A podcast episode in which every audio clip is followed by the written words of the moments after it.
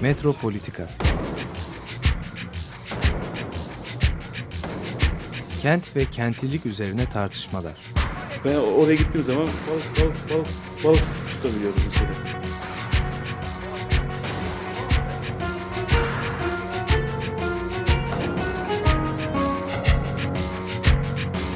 Hazırlayıp sunanlar Aysin Türkmen, Korhan Gümüş ve Murat Güvenç. Takusuyor ki. kolay kolay boşaltamadı. Yani elektrikçiler terk etmedi Perşembe Pazarı merkezinde. Metropolitika'dan merhabalar efendim. Bugün Murat Güvenç ile ben Korhan Gümüş birlikteyiz. Evet. Ee, Aysim'e bu, bu hafta izin verdik.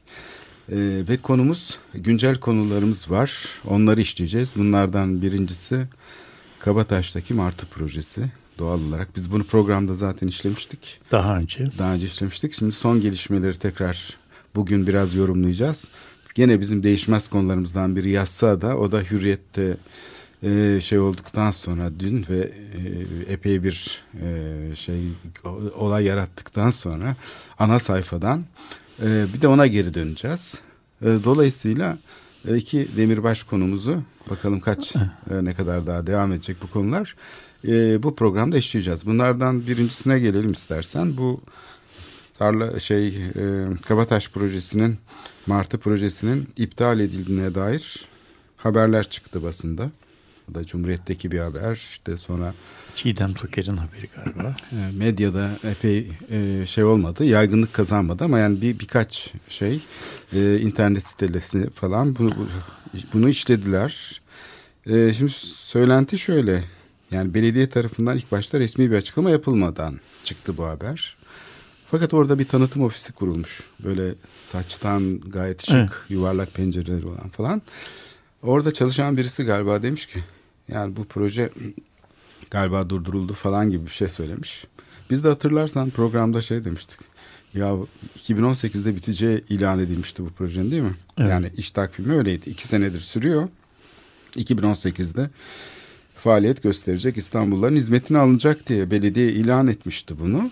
Ama bakıyoruz Bir daha kaba yok. inşaatı yok. Yani bırakalım şeyi o Martı'nın mesela kaba inşaatı bile yok. Sadece kazıklar çek, e, çakılmış üstündeki platformlar yapılmış durumda. Bir de- Dolayısıyla bir de yol- bitmesi mümkün değil. Bir de yol yol 3 senedir de yolun e, Kazısına başlamadı. Ha bir de o bizim e, yani sahil yolunun iki bandı da çalışmıyor. iki şeridi çalışmıyor. Yani orada Evet. işgal var. Evet kaldırım kalmadı ya. O, Evet, yani bu- İnsanlar yürüyemiyor. hani bu böyle yani ızdırap verici bir hal kazanmış durumda çünkü Trafiği, yaya şey trafiği açısından- sıkıştırıyor falan. Evet. Evet.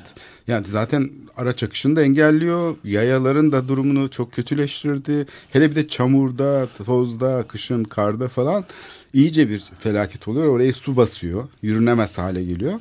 Karanlık bir yerde oluyor. Evet. Yani birdenbire böyle bir şantiye alanının içinden geçiliyor. Ee, bir tarafından vızır vızır geçen arabalar, öbür tarafında saç e, panolar falan. Yani şeyden başlayarak yürürsen, hani Deniz Ticaret Odası'nın oradan, yani üniversitenin önünden ta benzinciye kadar yürürsen, Aslında Kabataş motoruna yürüyen insanları düşün.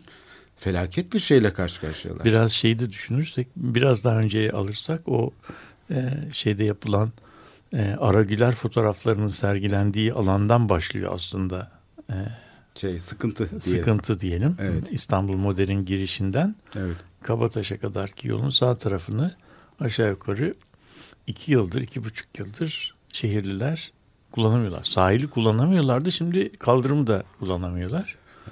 İşte Şimdi şöyle bir şey bu. Yani İstanbul modern kalmadı tabii orada. O da gitti. Fakat eee, şimdi eski projede yani bizim beğenmediğimiz 1958'de yapılmış Sedat Hakkı Eldem'in projesinde yağmurdan korunsun diye insanlar Bir bu aslında aynı, aynı Prost'un da e, projesinde vardır bunlar. arkat. Evet, arkatlı bir yaya geçidi vardır. Bu yaya geçidi şeyden başlar, akademiden, Mimar Sinan Üniversitesi'nden. Yani hemen Ta- yakınından. Tophane'ye kadar. Tophane. Tophane'den de gene oradaki eski borsa binasının ve şeyin altından devam eder Karaköy'e kadar. Yani karakola kadar neredeyse gider. Şimdi bu yağmurdan korunaklı bu alanı bir kere şey işgal etti. İnşaat işgal etti. Onunla da kalmadı. Önünde otopark vardı. Orayı da işgal etti ve insanlara şöyle 120 santimlik bir Yürü- şey yürüme bordür bandı. bıraktı. Yürüme bandı bıraktı ve çok riskli tabii. Arabalar vızır vızır geçiyor. Hani kazayla bir şey olsa hani bir birisi direksiyon hakimiyetini falan kaybetse orada e, işte motora binmek için giden insanları ezecek falan yani. Evet. Öyle bir durum var. Ya da öğrencileri ezecek. Şimdi bir demir parmaklık koydular bu uyarılar üzerine. Çünkü bir de bunun üstüne oraları araba park ediyordu. Evet. Yani kaldırımın üstüne de araba park ediyor. Bekliyor işte servis otobüsleri falan. İnsanlar zaten tek şerit kalmış yola. Bir de şey olarak çıkıyorlar falan. Böyle bir rezalet yani felaket bir durum vardı. Şimdi e, bu hani zararın neresinden dönülse kardır falan derken e, bir taraftan da şöyle bir şey oldu. Büyükşehir Belediyesi bu haberler patlayınca öyle diyelim. Evet. Çünkü şey büyüdü yani e, bir anda haber bir açıklama resmi açıklama yaptı bugün e, ya da dün Yalanlıyor. e, evet Martı projesi durdurulmadı diyor ama e, şimdi metni okuyunca tamamen çark etme durumu hani bu kadar para çöpe gitti diyemeyecekleri için şunu söylüyor. E, Martı projesi durdurulmamıştır. O alan düzenlenecektir. Yani orası bir transfer merkezi. Gerçekten çok önemli bir transfer merkezine Çok. dönüşüyor. Fin- Finiküler var, işte şey var, iki tane raylı sistem var. Yani tramvay var, metro var, deniz ulaşımı var, e, motor var, işte vapur var, e, şey var. Yeni yapılmakta olan bir de karayolu tüneli de var. Şeye gidecek. Ha. Ee, Bal, e, Balmumcu'ya gidecek. O Laz, Levazım'a çıkacağı söylenen. Şimdi burası yani tam bir şey düğüm noktası haline alıyor. Evet. Evet burada bir düzenleme ihtiyaç var da ama yapılanlara bakınca e, yani söylenenle yapılan arasında da bir mesafe olduğu görülüyor. Şimdi belediyenin yani Büyükşehir Belediyesi'nin yaptığı açıklama bence biraz vaziyeti kurtarmaya dönük gibi gözüküyor. Yani Tam ki- ne diyor? Yani kesin bir şey söylemiyor. Mesela şunu söylüyor. O dik yamacın yanında bir tane tünel vardı ya hani biz Evet. programda dedik ya bu olacak şey değil. Böyle tünel mi olur? Göreceksin demiştim ben programda. Bunu yapamayacaklar. Çünkü e, Sütlüce'de yapmaya kalkıştılar öyle bir tünel. Hele bir de dik yamacın önünde yani karşıya geçiş yok. O kadar gereksiz bir e, uygulama ki bir kere örttüğü yerden fazlasını yarıyor. Yani kocaman bir yarık açıyor iki tarafta da. Üstelik de yani sit alanının önünde muazzam bir şey böyle otoyol e, şeyi. bir de e, dolgu detayı. alan üzerinde. Dolgu alanı tam eskiden denizin başladığı çizgi üstünde. Yani su çıkacak, orası şey olacak, sağlam zemin olmayacak. İşte, işte aynı Sütlüce'de nasıl muazzam pahalıya Belki mal süt- oldu. Sütlüce'den daha da pahalıya, pahalıya çıkacaktı yani. Evet yani bir kere yani aklı olan hani öyle bir şeye kalkışmaz. Niye tünel yapıyorsun? Ne gerek var? Niye yerin üstündeki insanlar yerin altında otobüs E beklemeye orada alan alan olmasa onu da anlayacağım. Alan da var yani. E doldurdular zaten. Hayır, hayır, e, denizi de doldurdular. Doldurmadan önce de orada bir alan vardı. E, tabii şimdi zaten Yani orası eskiden hatırlarsan bekleme İstanbul. İstanbul'un e, arabalı vapurlarının yanaştığı yerdi.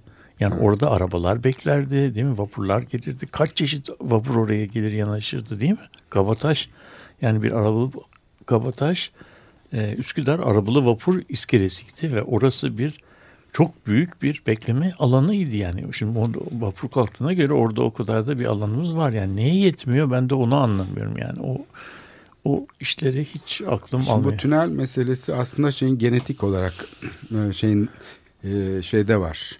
Ulaşımcıların e, zihin genetiğinde var. Tutamıyorlar yani. Tutamıyorlar kendilerini. İstanbul'un neresinde bir e, meydancık bir şey varsa Altından hepsine tünel. mutlaka tünel yapıyorlar. Otomatik yani. O şaşmıyor. Mesela Taksim projesinin hani ta şeye gidelim e, 80'li yıllara o tarihlerde yapılan ilk projesinden başlayarak uygulama projesine kadar her seferinde gene aynı uzmanlar o ahtapot gibi şeyleri olan, kolları olan bir tüneller dizisi öngördüler. Yani Gümüşsuyu Caddesi'ne işte şeyi sıra servileri falan e, Cumhuriyet Daha mı iyi oldu? Yani ben mesela bir bir etkinlik analizi yapılmasını çok beklerim yani o meseleleri.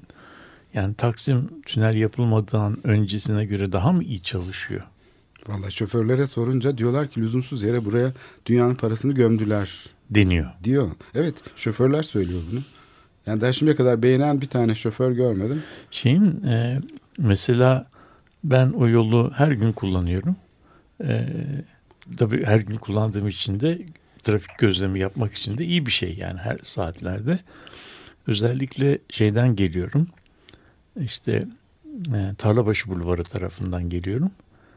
E, ve tünele girmeden önce araçların e, ters dönebilecekleri bir şey var. Hani köprüyü çıkıyorlar. oradan Yukarıdan da- U dönüş. Evet. Şimdi bulvarı tıkayan o dönüşün kendisi. Yani arabalar oradan dönemiyor. Ya duruyor Bütün- bir de. O duruyor. Yolcu Yani, indiriyor. ya- Evet. yani o o tarafına baktığım zaman o şey e, o U dönüş yapmak için düşünülen getirilen e, çözüm aslında problemin ta kendisi haline haline geldi.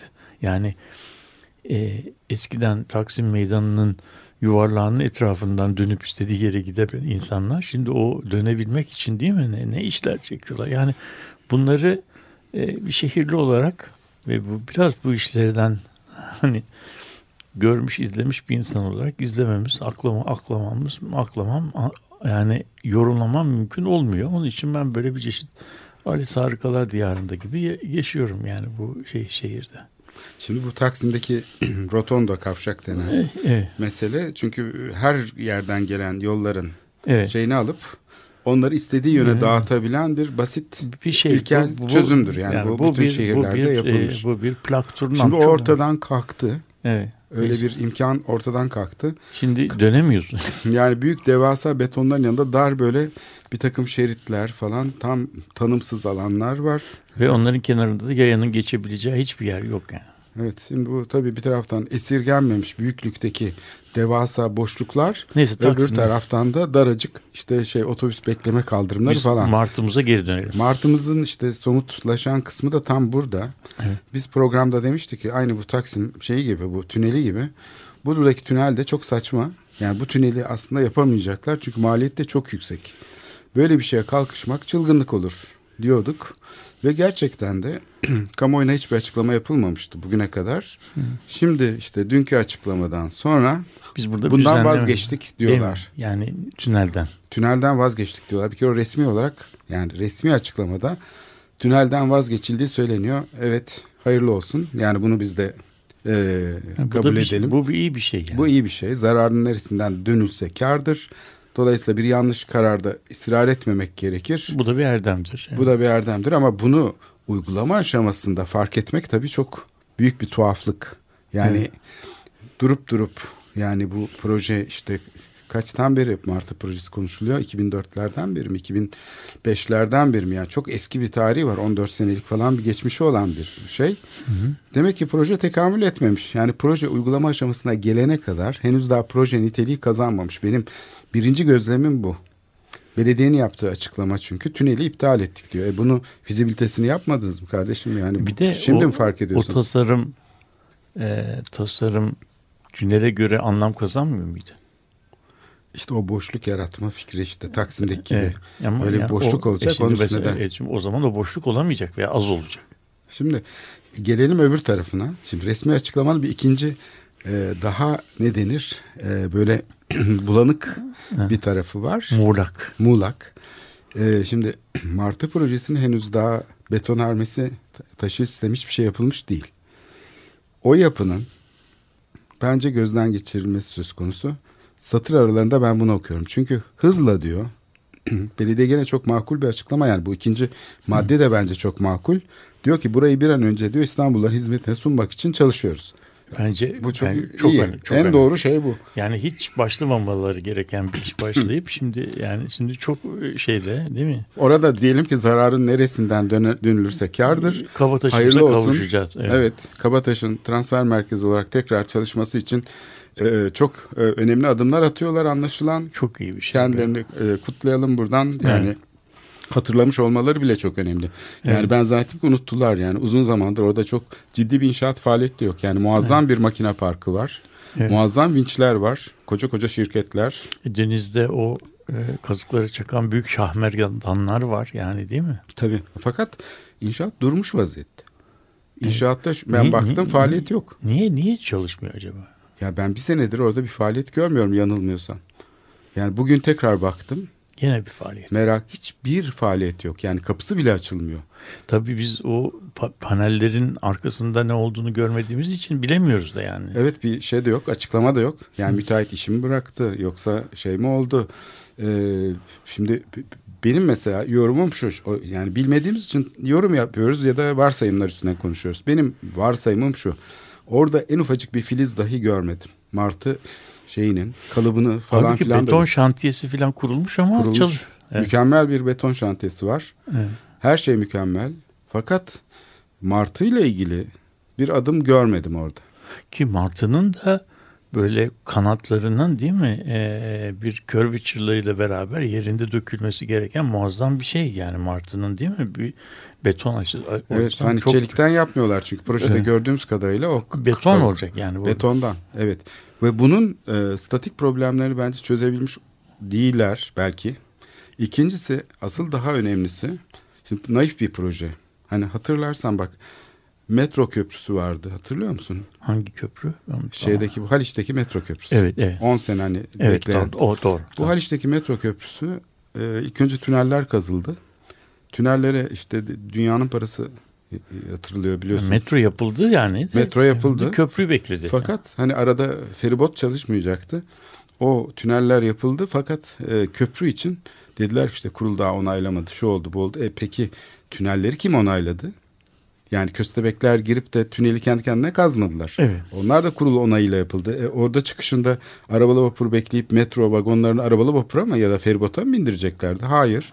Bir köprü yapılacağı belliydi. O zaman projenin bütünü üzerinde niye karar verilmedi meselesi var. Sonra da işte o şey oldu 150 metre 160 metre boynuzları olan tek tarafta boynuzları vardı hatırlarsan ilk şeyin projenin.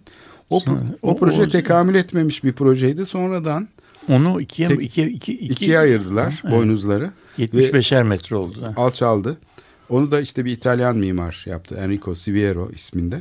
Yani bütün o üst yapısını, o şeyleri, bantlar olsun, merdivenler olsun falan. Bütün o sistemi tasarlayan aslında işte Venedik Üniversitesi'nden bir mimar. Bunu da bir konferansta anlattı. Buraya da geldi anlattı. Venedik'te de anlattı. Dolayısıyla proje el değiştirmiş oldu. Yani projenin aslında yapımcısı hani ben yaptım falan derken belediye başkanı birdenbire yapamayacağı anlaşıldı. Bence Martı projesinde de böyle bir tekamül etmemişlik olabilir. Çünkü ilk ortaya çıktığında işte hani bu bir deneyim gerektirir. Yani böyle bir transfer merkezi projesi e, şey gerektirir. Yani bir çalışma gerektirir. Bunu başaramayınca yani ortaya bir fikir atılıyor.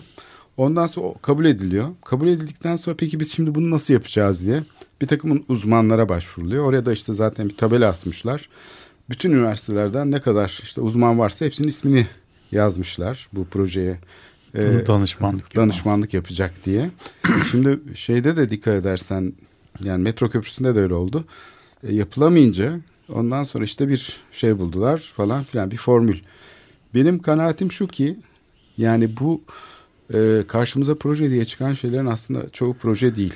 Aslında biz gördük mü bu şeyin Martı projesinin yani tamamını gösteren bir Hiç planlarını vaz- görmedik. Vaziyet planı oradaki bir şey var mı yani ben ben görmedim yani. Bir Martı şeklinde bir illüstrasyon gördüm. Bir render gördüm. Yani orada beyaz bir martı var. Önünde de şeyler yanaşıyor. Motorların yanaştığı bir şey var. Yani onu, onu gördüm yani. Sen Taksim Kışlası'nın planını gördün mü hiç? Onu da görmedim. İçinde nasıl bölümler var, neler yapılıyor. Sadece kötü bir dış çizim gözüküyor. Göz- göz- bir şey yani bu arada bir parantez yapayım. Yani yaşımız bizim epey yaşlandık yani. Şimdi bu transfer merkezi meseleleri, onların transfer merkezlerinin etrafındaki büyük trafik filan şey. Ben böyle bunları duydukça aklım beni çocukluğuma götürüyor. Yani Karaköy'deki vapur iskelesinin etrafını düşünüyorum. Orada yani 1965'lerde İstanbul'da nereden nereye gidersen git bir kere Karaköy'den geçiyordun. Yani şehrin makroformu öyleydi. Yani köprü yok, şey yok. Yani Karaköy o kadar canlı bir yerde. Ve o vapurların girişi çıkışı konusunda hiçbir düzenleme yapılmamıştı. Hiçbir düzenleme yapılmamıştı. Yani vapurlar oraya insanlar binlerce insan geliyordu. Tatlıcıların önündeki o dar sokaklardan geçerek iskeleye gidiyordu. O dar sokağın şeyi de kalınlığı da yani genişliği de 4,5-5 metreydi. Evet, yığılıyordu Belki- insanlar. E, tamam ama ben mesela orada onu hayranlıkla seyrederdim. Yani o da 4,5-5 metrelik yerden binlerce insan geçer. Ben orada kimseye çarptığımı hatırlamıyorum. İnsanlar birisi de bana çarpmamıştır. Yani orada vapura gidenler, koşanlar, geri gelenler filan. Yani bu bu tür büyük bir dizayn e, şeyi. Yani ben dizayna karşı filan bir adam değilim ama yani insanlar bir yer bir kullanmak istedikleri zaman orayı en iyi şekilde kullanabiliyorlar. Yani birazcık da insanlara e, inisiyatif tanımak lazım diye düşünüyorum. Kara, Kavataş'ta da ki transfer merkezinin bu işler yapılmadan önce günde yüz binlerce kişinin transit ettiği bir transfer merkezi olarak mükemmelen çalıştığı kanısındayım. Yani orası e, yani bütün bu projeden sonra oranın kapasitesi kaç kat artacak? Ben bunu bunları izleyemiyorum. Yani e, eskisinden daha büyük bir e, transfer merkezi mi olacak? Daha insanlar Kabataş çok şahane oldu artık yolumuzu değiştirelim Kabataş'tan gidelim mi diyecekler. Bunları ben e, izleyemiyorum yani. Şimdi şimdi eskiden Karaköy iskelesine vapur yanaşırdı. Evet. Vapurun altta iki tane kapısı vardı. Evet. İki tane çıkış yeri vardı. Yukarıda da üstten de çıkılır. üstten de çıkış vardı. Yani ne kadar hani e, şey olsa bile o dönem teknik imkanlar sınırlı bile olsa e, vapurlardan e, E, kolay tahliye olsunlar diye. kolay tahliye imkanları vardı. Ve insanlar e, ayakta çok fazla beklemeden hemen çıkabiliyorlardı ki o zaman Şahane bir şeydi yani. evet şimdi şunu gördüm ben. Yeni bir tane Karaköy'e vapur iskelesi yapıldı. Onların üstten çıkış yeri yok. E, zaten yok ama Martı'nın da şeyi şu. Şimdi çok tuhaf bir şey var. Sivri iskeleler yapılıyor gene alışkanlıkla. İşte Evet. Karaköy'deki iskele öyle yapıldı tekrar denize doğru fakat ona yanaşan tekneler Burundan yanaş. burundan yanaşıyor. Bu çok komik. Yani dünyada herhalde e, böyle bir manzara görmek zordur. Çünkü burundan yanaşan tekneler genellikle düz bir sahil hattına yani hiçbir Sivriliğe gerek yok. e, şey yatay yandan böyle yolcu indirme bindirme şeyi olmayan kamu sistemi olmayan daha doğrusu böyle kolay boşaltma hani gelir ya. Ni- Niye yapı yani o sahil uzatma iskelesi mi? Yani herhalde o. Yani E, Şimdi bu alışkanlık diyebiliriz. ezber Çünkü, bozulamadı yani. çünkü eskiden iskeleler yandan yanaşmak daha emniyetli olduğu için Evet.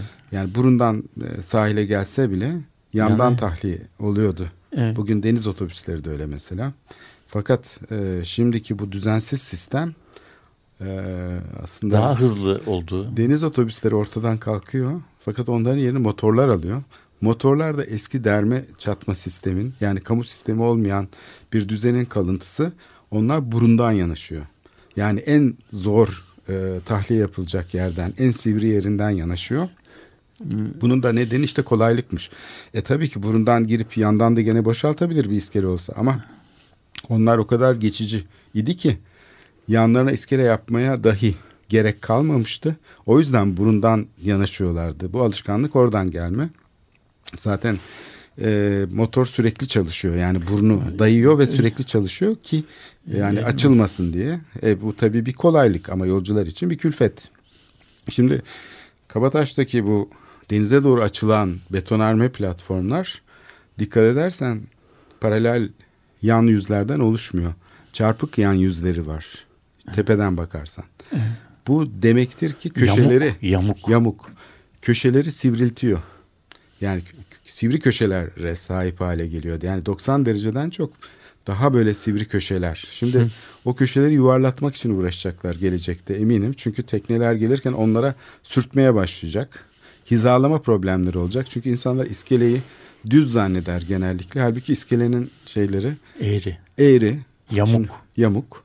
Ya bir dolu problem olacak. Bir de aynı alanda hem deniz otobüsü hem vapur hem motor olacak. Yani teorik olarak bu proje bize bunu sunuyor. Böyle ilan ediyor. Fakat onlar birbirine karışacak. Çünkü her bir ayrı bir işletme, ayrı bilet sistemleri var, ayrı tarifeleri var. Dolayısıyla öngörülen sistemin zaten o naif projede çözülmemiş olduğu çok açık. Şeye bakarsak zaten tavan yüksekliklerine, Yani bir yerde iki buçuk metreden aşağı düşüyor. Bir yerde ise çıkıyor böyle işte 20 küsür metreye. Şimdi Ha, şey- havalandırmayı düşünelim. Yani bunlar eğer böyle bölüm bölüm içi hani görmediğimiz plandan söz ediyoruz ya şu anda. Eğer bölüm bölüm ayrışmışsa çok ciddi havalandırma sorunları olacak. Bir kısımda yani bir bölümünde kalan insanlar alçak bir tavanın altında kalmış olacaklar. Sırf Or- mimarın be- o, o, şeyi o, yüzünden. o şeyin altında beklenilecek mi? Yani o bir martı aslında bir sundurma mı? Orası bir terminal binası. Şey, yani terminal adıyla. binasından kastımız yani insan İskele. yani yani şimdi iskele de yani orada yolcular bekleyecekler mi yani? E, onun için yapılıyor o kadar yani e, şey için yani orası bir bekleme salonu mahiyetinde yapılan bir şey.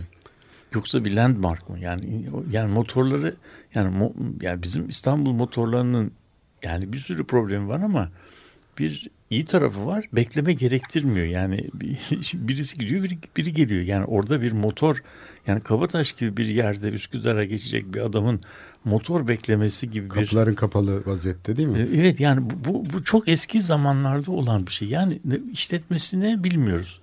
Mimarisini izleyemiyoruz. E, projenin maliyetiyle hakkında hiçbir bilgimiz yok. Bu kadar yıl niye beklediği konusunda bir şeyimiz yok. e, bilgimiz yok. Yani böyle bir şeyiz. Bir, e, yani böyle bir ortamda yaşayan bir şehirlileriz. E, bu, bu, bu, bu, çok etkin bir sistem mi onu da bilemiyorum. Yani bunu bu sistemin e, ne gibi faydaları olduğu konusunda bize kim açıklama yapacak? O konuda da bir şey bilmiyoruz yani.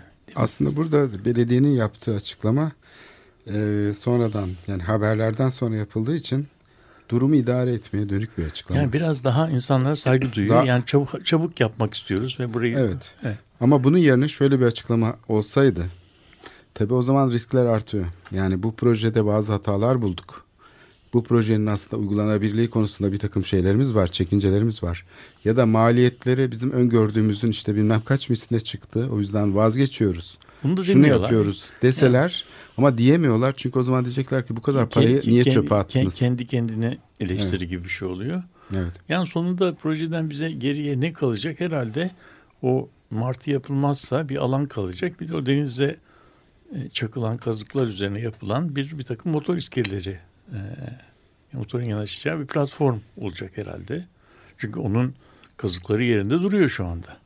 Tabii şimdi yani bu Mart'ta yapılsa bile e, ben eminim ki onun etrafına yeni bir şeyler daha yapılacak. Motorcular diyecekler ki ya biz bu kenardan geçemiyoruz.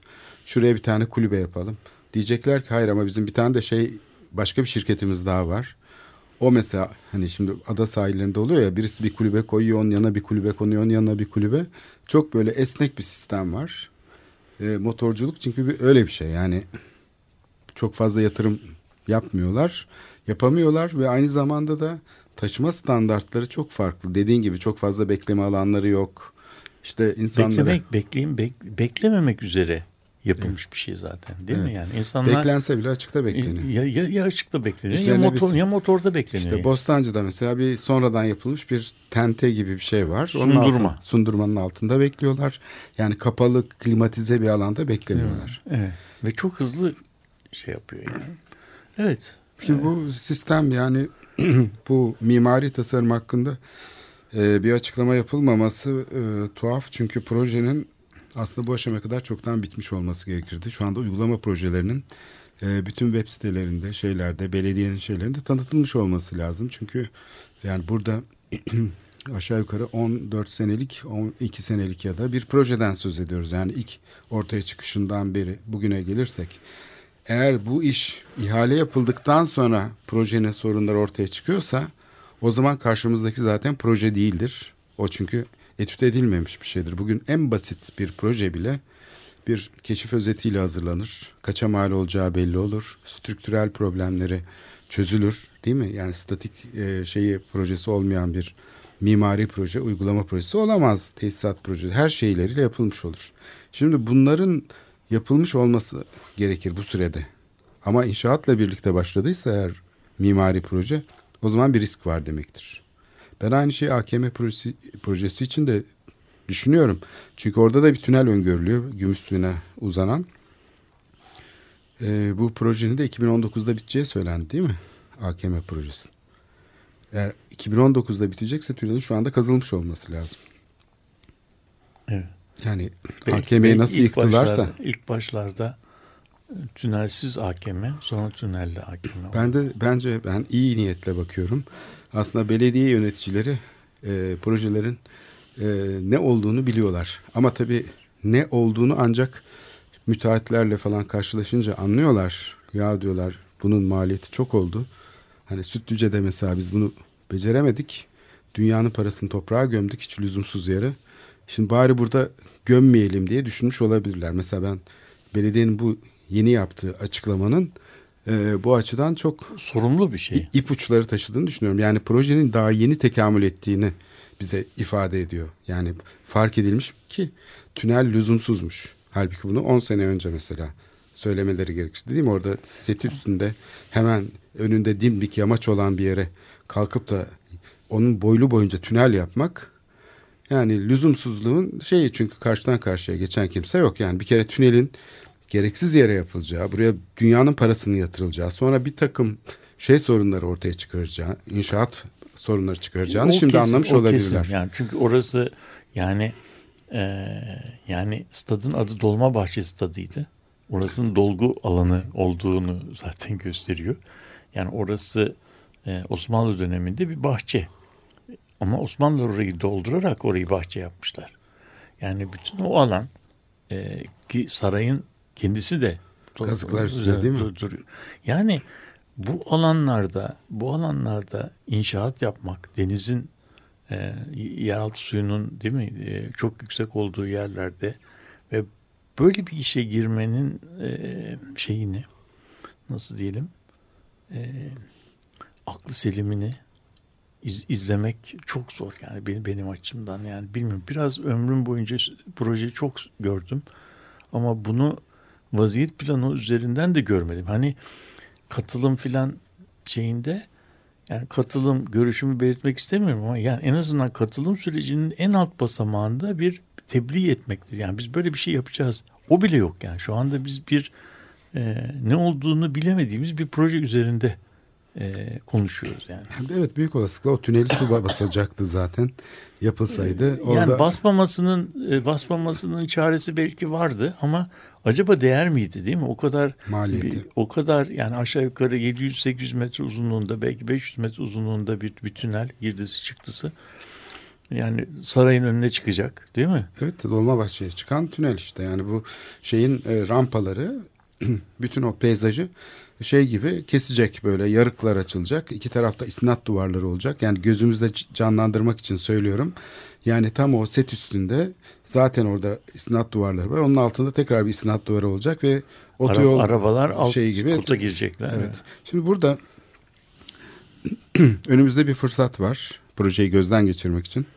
Bazı şeyler yapılmış olabilir ama burada kişilerden çok yani projeyi yapan mimar falan eleştirildi. Ben mimarı eleştirmekten çok burada sistemi gözden geçirmek gerektiğini düşünüyorum. Çünkü böyle bir projenin yönetme kabiliyeti yok belediyenin.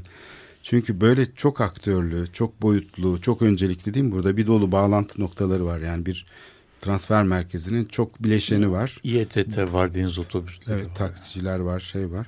Şimdi bunları buraya misyon odaklı bir e, proje yönetim şeyi kurması gerekirdi. Evet burada bir ihtiyaç vardı. Bir proje şeyine ihtiyaç var. Gözden geçirilmesi gerekiyordu bu alanın. Ama bunu yaparken böyle karakuşi yöntemlerle değil bir kere orada bir proje yönetim ofisinin kurulması gerekirdi. Ve bunun aynı zamanda da e, bir şeyinin olması gerekirdi. Yani bir otonomisinin. Çünkü sadece yukarıdan emir alarak olursa her bir birim ayrı çalışır. Yani şey ayrı çalışır. Park ve bahçeler ayrı çalışır. Deniz otobüsleri. Proje, projeler müdürlüğü ayrı çalışır. Tarihi çevre ayrı çalışır. Yani Karaköy'de sadece parmaklıklara bak. Sadece kaldırımların kenarındaki parmaklıklara bak. Durumu anlarsın. Ee, şeyin İstanbul Ulaşım AŞ'nin yaptığı yani hızlı tramvayın parmaklıkları başkadır. Şeyin yaptığı parmaklıklar başkadır. Belediyenin Kentsel Tasarım Müdürlüğü'nün. Öbür tarafta da şeyin yani üç çeşit parmaklık bulunur orada. İETT'nin yaptıkları da yani otobüs şeyleri için o da ayrıdır. Şimdi bu parmaklık çeşitliğini bile bir tek tek ölçekte Karaköy Meydanı'nda görüyorsun. Ee, burada da yani bu böyle bir kaos yaşanmaması için bir proje yönetim ofisinin kurulması gerekir ve bunun bir idari özelliğinin olması gerekir. Bütçesinin gayet şeffaf ve proje şeyinin arayüz oluşturularak alternatifli olarak ve açık olarak geliştirilmesi gerekir. Yani bu bir program hazırlama süreciyle birlikte gelişir. O programı bir yönetim planı olarak varsayabiliriz. O yönetim planıyla birlikte ona göre de bir mimari proje süreci başlatılır. Bundan hiçbir yapılmadan başlandığı için hani her seferinde şeye temel bu bana ders olsun diyormuş ya her şeyde e, böyle bir ders yaşıyoruz biz. Yani hiçbir zaman ders olmuyor çünkü hep aynı hatayı yapıyoruz.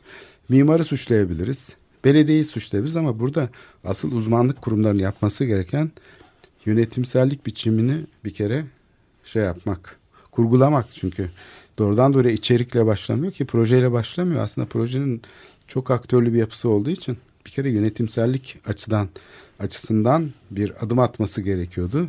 Belki bundan sonra oradaki o enkazı ya da kalıntıları rehabilite etmek için belki bundan bir ders çıkarılır ve orada bir proje yönetim ofisi kurulur ve belki de yani o zaman e, sadece bu işi yapabilecek ekipler devreye girebilir. Benim e, şehir için öngörüm e, benzettiğim, simüle ettiğim dönemler e, yani şu anda içinde yaşadığımız iktisadi e, krizle de bağlı bir şey yaparsak bu tür büyük projelerin artık başladıkları hızla kesinlikle devam edemeyecekleri, buraya yönelik e, fon akımının çok daha e, sıkıntılı olacağı. olacağı ve bu e, şeylerin de hani projenin inşaat halindeyken revize edilmesi de e, yani benim e, açımdan çok hayırlı bir iş olmuş. E, belki belki şimdi İstanbul'da e, yeni dönemde acaba biz böyle yarı bitmiş büyük projeleri nasıl e, yeniden tasarlarız? Yani şey halinde değil mi? Yarı bitmiş halde kalması yerine e, bir tasarım süreci geçerek bunu burayı e, nasıl tekrar daha şehirciler, şehirlilerin kullanımına açabiliriz? Benim burada e, örnek verebileceğim ve başarılı bulduğum bir, bir örnek şeydir. E, Karaköy meydanıdır. Karaköy Meydanı 1958'lerde 57'lerde büyük bir yıkım geçirdi. Hatta o zaman buldozerlerle büyük tanklarla maklarla değil mi bir yıkıldı o e, şey binalar. Ondan sonra da o kriz artesinde uzun yıllar 4-5 sene 62'ye 3'e kadar o şey galiba 62'ye kadar o meydan o halde durdu. Haşim İşcan dönemine Haşim İşcan, kadar. Haşim İşcan döneminde projede var olmayan bir e, çözüm getirildi. Yani o yeraltı geçitleri yapıldı ve yeraltı geçitleri de belki İstanbul'un o tarihte en kamusallık niteliği en yüksek olan yerlerinden bir tanesi oldu. Çünkü nereden nereye gidersen Karaköy'de o bir çeşit e, şeydir. Plak turnant bir şeydir. Bir, e, bir, bir, bir transfer noktasıdır. O geçidin pek çok çıkışı vardır. Perşembe pazarı tarafına değil mi? Şey tarafına işte yüksek kaldırım tarafına ve o, ve o ilk başta öngörülmeyen meydanın içerisinde yeraltı geçidi o projeyi yeniden anlamlandıran bir şey oldu. Şimdi bizim belki önümüzdeki dönemde daha mütevazi e, projeler şey yapıp e, çözümler getirip geçmişten devraldığımız böyle büyük devasa projeleri nasıl yaparız da yeniden e, kamusallaştırırız, yeni, yeniden e, halkla barışık hale getirebiliriz gibi bir şeyimiz var. Çünkü öyle anlaşılıyor ki önümüzdeki dönem bu e, abidevi e, şeylerin e, kentsel müdahale alanlarının aynı şeyde büyümeyeceği yani devam etmeyeceğini anlıyoruz anladığım kadarıyla. Evet istersen bir nefes alalım. Evet Jacques Brel'den bir şarkı dinleyeceğiz. on n'oublie rien.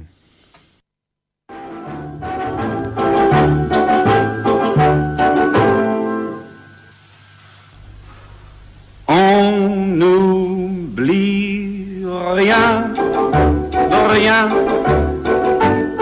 On n'oublie rien du tout. On n'oublie rien de rien. On s'habitue, c'est tout. Départs, ni ses navires, ni ses voyages, qui nous chavirent de paysage en paysage et de visage en visage. Ni tous ces ports, ni tous ces bars, ni tous ces attrapes cafards où l'on attend le matin gris au cinéma de son whisky. Ni tout cela, ni rien au monde. Ne sait pas nous faire oublier, ne peut pas nous faire oublier, aussi vrai que la terre est ronde. On n'oublie rien, de rien, on n'oublie rien du tout, on n'oublie rien de rien, on s'habitue, c'est tout. Ni c'est jamais, ni c'est toujours, ni c'est je t'aime, ni ces amours que l'on poursuit à travers le cœur, de gris en gris, de pleurs en pleurs, ni ces bras blancs d'une seule nuit, collier de femmes pour notre ennui, que l'on dénoue, petit jour par des promesses retour. Ni tout cela, ni rien au monde ne sait pas nous faire oublier, peut pas nous faire oublier, aussi vrai que la terre est ronde. On n'oublie rien, de rien, on n'oublie rien du tout, on n'oublie rien de rien, on s'habitue, c'est tout. Ni même ce temps où j'aurais fait mille chansons de mes regrets, ni même ce temps où mes souvenirs prendront mes rides pour un sourire, ni ce grand lit où mes remords ont rendez-vous avec la mort, ni Evet, Jacques Brel'in bu şarkısında e, hafıza, unutma ve alış, alışma e, eylemleriyle ilgili bir lirikleri var şarkının. Yani aslında hiçbir şey unutulmuyor. İnsanlar alışıp, alışmakla alışıp gidiyorlar. Şarkısının şeyleri bunu söylüyordu. Yani biz bazı şeyleri unutmuyoruz ama yeniye alışıyoruz. işte böyle bir şeyler oluyor. Şimdi bu şey o zaman gelelim. Şimdi ikinci bir konumuz vardı. Bu Hürriyet'in pazar günü ön sayfadan duyurduğu geri sayım başlamış. Demokrasi ve Özgürlük Adası için yani Yassıada'dan söz ediliyor. Evet. Şubat 2019'da da bitiyormuş. Yani şu, bir şunun sene şurasında sonra bitiyor aşağı yukarı. yani bir şu buçuk sene sonra. yok canım. Ne, ne kadar oluyor? 7-8 ay sonra. Bitiyor. Ha Şubat tabii. Şimdi burada yaz, e, haberin içi bir şeyler var. Yani haber böyle bir tuhaflıklar içeriyor. Bilmiyorum getirilen eleştirilerden dolayı mı? Bir taraftan hani bu şeyin hafıza mekanları korunuyormuş gibi gösteriliyor. Onları aslında uygun olarak yeniden inşa edeceklermiş. Yani o duruşma salonu olsun, Adnan Menderes ve arkadaşların kaldığı koğuşlar olsun, komutanın odası olsun falan. Şimdi bu hafıza mekanlarında bu tip şeyler, belgeler izleriyle birlikte korunur. Yani ben şöyle söyleyeyim. Ee, yere düşmüş bir tahta parçası varsa bile o yerinden alınıp kenara kaldırılıp temizlenmez. O bir şeyin izidir. Onun rölevesi çıkarılır ve kayda geçtikten sonra eğer gerekiyorsa ondan sonra kaldırılabilir. Duvarda bir yazı varsa korunur. Bir şey varsa yani o mekana geçirdiği dönüşümler daha sonra terk edilmişse işte onun izleri falan yani birçok açıdan bir hafıza mekanı insanı düşünmeye sevk eden e, şeydir. E, değil mi? Bir eğer bu bu- burası bir hafıza mekanıysa yazsa da ki bunun tersini iddia ediyorlardı. Geçmişte burası işte doğa mirasıdır. Burada korunacak yapı yoktur falan. Bu şey yaklaşım aslında hafızalaştırma meselesini böyle çok otomatik bir hale getirip e, işi iyice tuhaflaştırmış gibi gözüküyor. Çünkü Hürriyet'in e, haberinden okuduğumuz kadarıyla bir kere bu projeyi Türkiye Odalar ve Borsalar Birliği yönetiyor.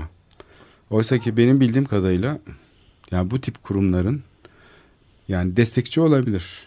Finansmanını sağlayabilir ama yönetim bambaşka bir şeydir. Yani bir hafıza mekanını yönetmek, bir kültür yapısını yönetmek bunun e, şeyi deneyimi başka bir şeydir. Bir kere burada bir yönetimsellik problemi var gibi gözüküyor. Yani bu projenin ta başından beri. O da zaten inşaat şeyiyle belli oluyor. Yani bu yapılan inşaatlar hani bir gayrimenkul şirketinin adaya bakışını yansıtıyor. Bir hafıza mekanının problematiğini anlama, yorumlama, keşfetme özelliğini taşımıyor. Fakat bir taraftan da gazete tabii durumu şey yapmak için, idare etmek için diyelim. E, işte Bizans kalıntıları korunuyor diye. Orada da bir uzman çalışmış, hemen raporlamış. Efendim Menderes'in işte ve arkadaşlarının kaldığı mekanlar korunuyormuş gibi e, bir şey yapmış. Bunlar herhalde Bizans kalıntıları da aslında uygun yapılacak yeniden. Böyle bir tuhaf haber. E, bu arada hatta işte adadayken Hürriyet gazetesi ekibi yukarıdan da uçakla ya da helikopterle şey geçmiş. Oradan da işte bir haberleşme şeyleri falan anlatılıyor. Yani böyle bir şeyin e, muğlak bir haber. Gene demin dedi yani proje hakkında hiçbir bilgi yok. Sahiden burası böyle bir bitmiş bir proje var karşımızda. İnşaatı neredeyse kaba inşaatı çoğu yerde bitmiş. Fakat yine bir bilgi yok. Nasıl yönetilecek? Kim yönetecek? Nasıl etkinlikler yapılacak? Bayağı yap işlet devret yöntemiyle bir hafıza mekanının yönetilebileceğini varsayıyor.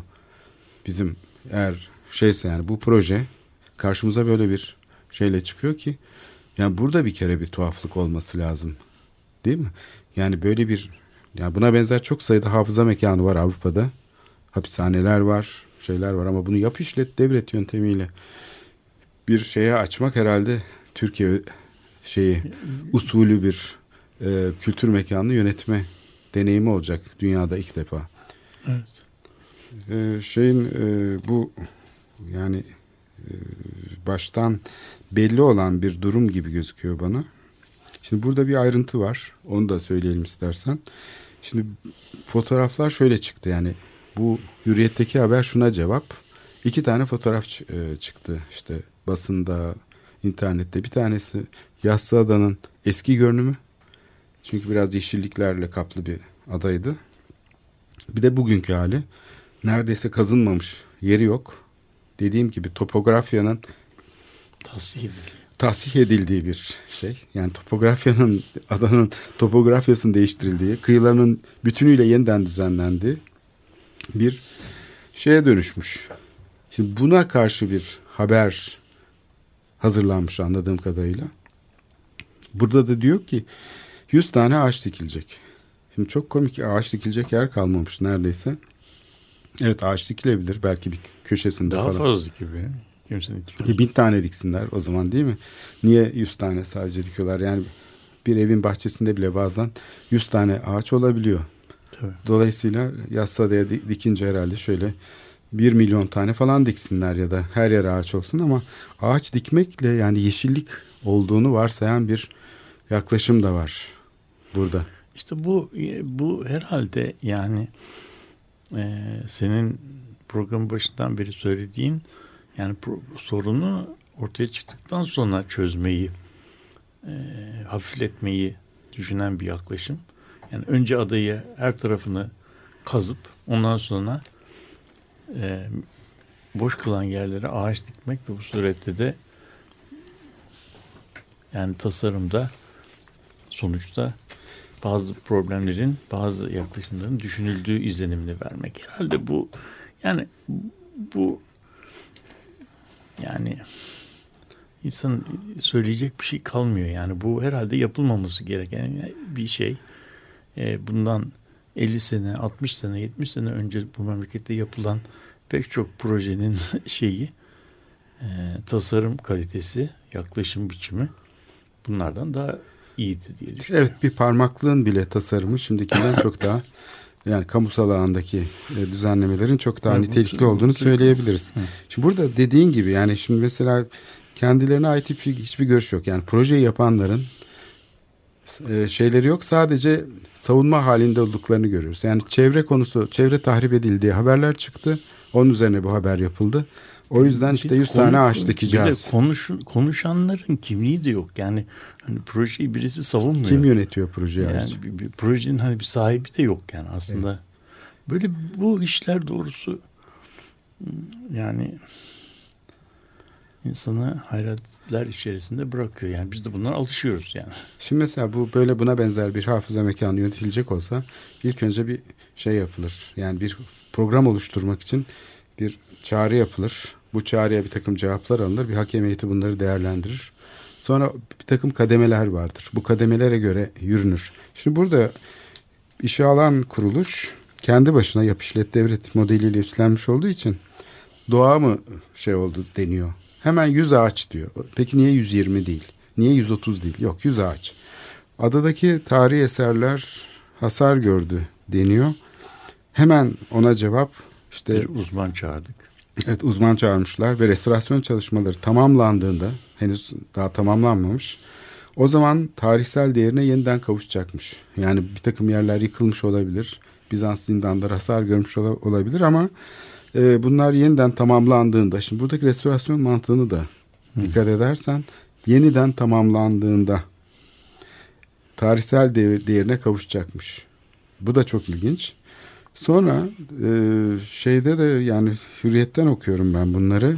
İnsan böyle şaşırıyor yani böyle bir mantık silsilesi nasıl olabiliyor diye. E, proje hazırlanırken adanın tarihi varlıklarına sahip çıkılması birinci öncelik olarak kabul edilmiş. Bu çok önemli bir laf. Yani birinci öncelik adanın tarihi özelliklerinin korunmasıymış. Şimdi böyle bir şey koruma anlayışı olabilir mi? Yani neyin korunacağına kim karar veriyor o zaman? Orada belki mezbelelik diye yıkılan yapıların, değiştirilen topografyanın onların bir değeri yok. Korunması gereken şey onlar biliyorlar ve tarihi değerlerinde adanın birinci öncelik olarak da kendi önceliklerini korumuş oluyorlar. Herhalde herhalde bu ya bu süreç birçok bakımdan e, öğretici olacak. Yani ben mesela e, belediyenin İstanbul Belediyesi'nin başarılı bulduğum işlerini söyleyeyim. Mesela toplu taşım sisteminin idaresi konusunda çok başarılı buluyorum. Buluyorsun. Yani buluyorum. Yani metro yani alternatifleri olabilir ama yani el, eldeki altyapıyı e, İETT'nin gayet iyi çalıştırdığını düşünüyorum. Çocukluğumda bindiğim otobüslerle karşılaştırıyorum. Bindiğimiz otobüsleri. Yani yolculara yani konfor bakımından çok çok zaman içerisinde ileri gittiğimizi düşünüyorum. Halk otobüsleri bile e, buna e, katabilirim. Ama yani oradaki e, yönetim anlayışı bir ulusal, uluslararası, ulus, uluslararası düzeyde bir şehirsel ulaşım sistemi nasıl yönetilir probleminin çözümünü bence yapıyorlar. Yani bir ulus, uluslararası düzeydeki bir e, bir biçimde idare ediliyor. Ama tasarım meselesine geldiği Geldiğimizde, zaman evet. geldiğimizde yani otobüs satın almadan otobüs sisteminin işletilmesinde gösterilen e, şey becerinin çok altında kalınıyor.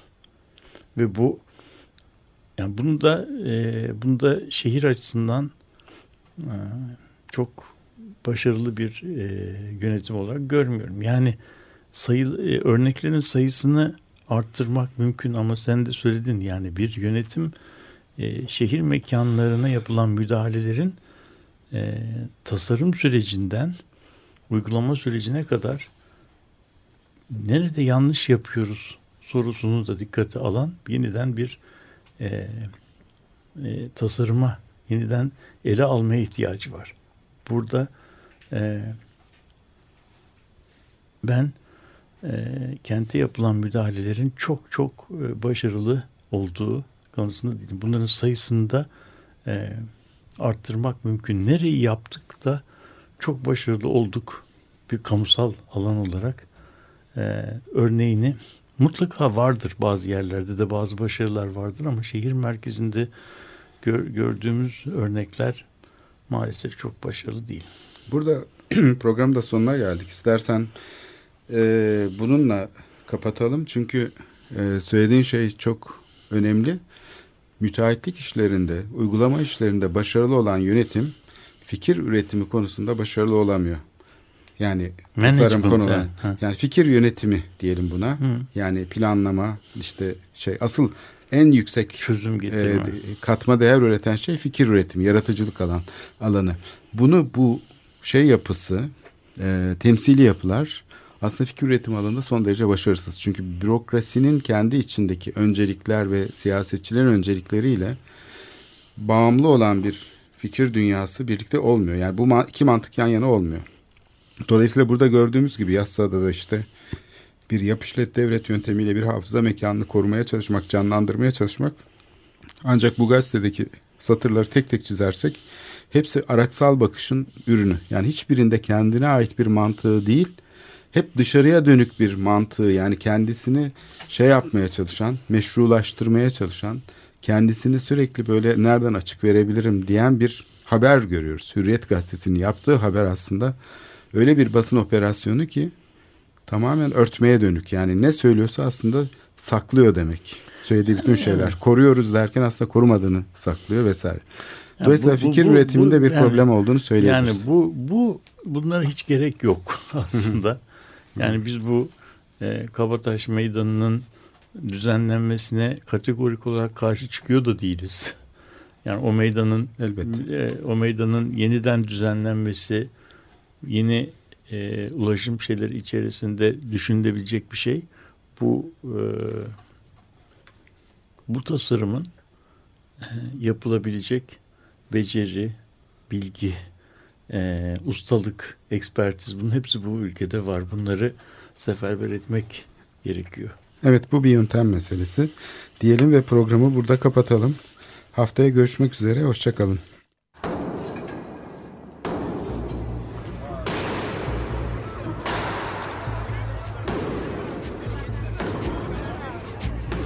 Metropolitika Kent ve kentlilik üzerine tartışmalar. Ben oraya gittiğim zaman balık balık balık balık tutabiliyordum mesela.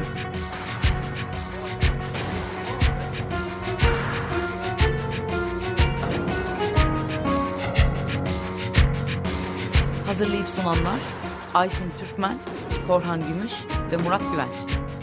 Takusuyor ki. Kolay kolay boşaltamadılar. Yani elektrikçiler terk etmedi Perşembe Pazarı Açık Radyo program destekçisi olun. Bir veya daha fazla programa destek olmak için 212 alan koduyla 343 41 41